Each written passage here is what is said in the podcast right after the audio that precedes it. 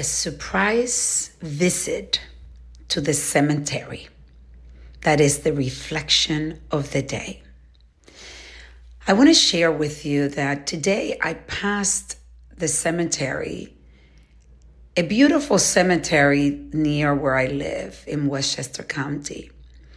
And I was reflecting on a weekend that I spent in Vermont, that it was an empowerment weekend for women.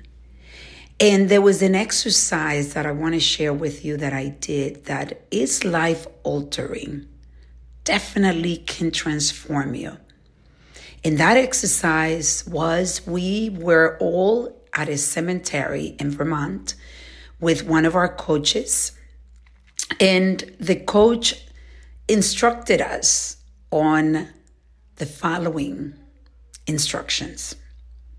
He told us that in 20 minutes, we are going to get on the bus and we're going to get into a fatal accident, and all of us will be gone. Pretty I, think about it, I, I just brought me back there, and it's it's pretty emotional to think of your last day.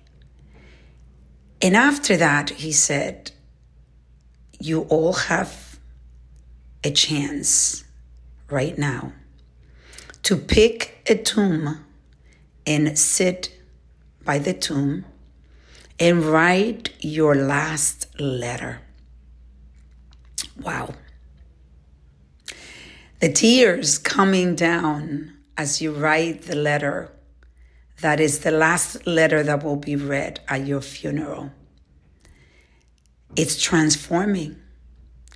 I picked my children, and there was so much pride as I was writing that letter. So much pride and joy for the life that I have lived in the legacy that I was leaving with my children. It was so beautiful to say goodbye and really look back and say, What a beautiful life. I am blessed to say that because it wasn't totally beautiful, as most of you that follow me will know by now. But to be able to transform my life to the point where I say, with the good, the bad, and the ugly, I lived a beautiful life. And I look back at that and I remember that after that, I have thought of death constantly, but not in a morbid way, not in a sad way. I use death as, an accelerator for me to live a full life, to really not allow all the struggles of life still too much of my life. It is human to give in to the sadness and cry and be mad and have all those feelings that are human feelings. But I don't allow it to go on for too long.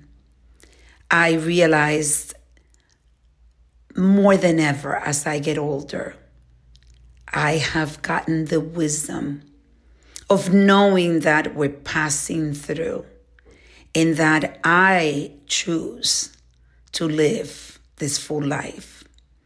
That it is my life, my energy that I choose to protect and make sure that I don't waste it in anger, in despair, in resentment. This is where the forgiveness comes to change your life being able to forgive all those people that hurt you frees up your soul opens the door of your heart. You do it for yourself. When I sat there writing this letter and I realized that I live my life with less guilt, getting rid of that guilt for all the things that I've felt and done. And then being able to say that I've forgiven. I've forgiven myself. I've forgiven others, others that have hurt me. It doesn't hurt me anymore. I am praying and wishing that this wisdom get into your heart as you listen to this podcast. And that you take action to live a life where you think of death all the time as you go through this life and realize that you are just passing through, not thinking of death as a termination, but thinking of death as your transformation. You have an opportunity, as long as you have life, to make a change. Today, I invite you to try this. Try it. Go to the cemetery and sit and write that last letter. And it's okay if what you feel is that you are not done, that you want it to, you want that letter to be different. You have life. Take action and just do it. You have the power. It is your energy. It is your life.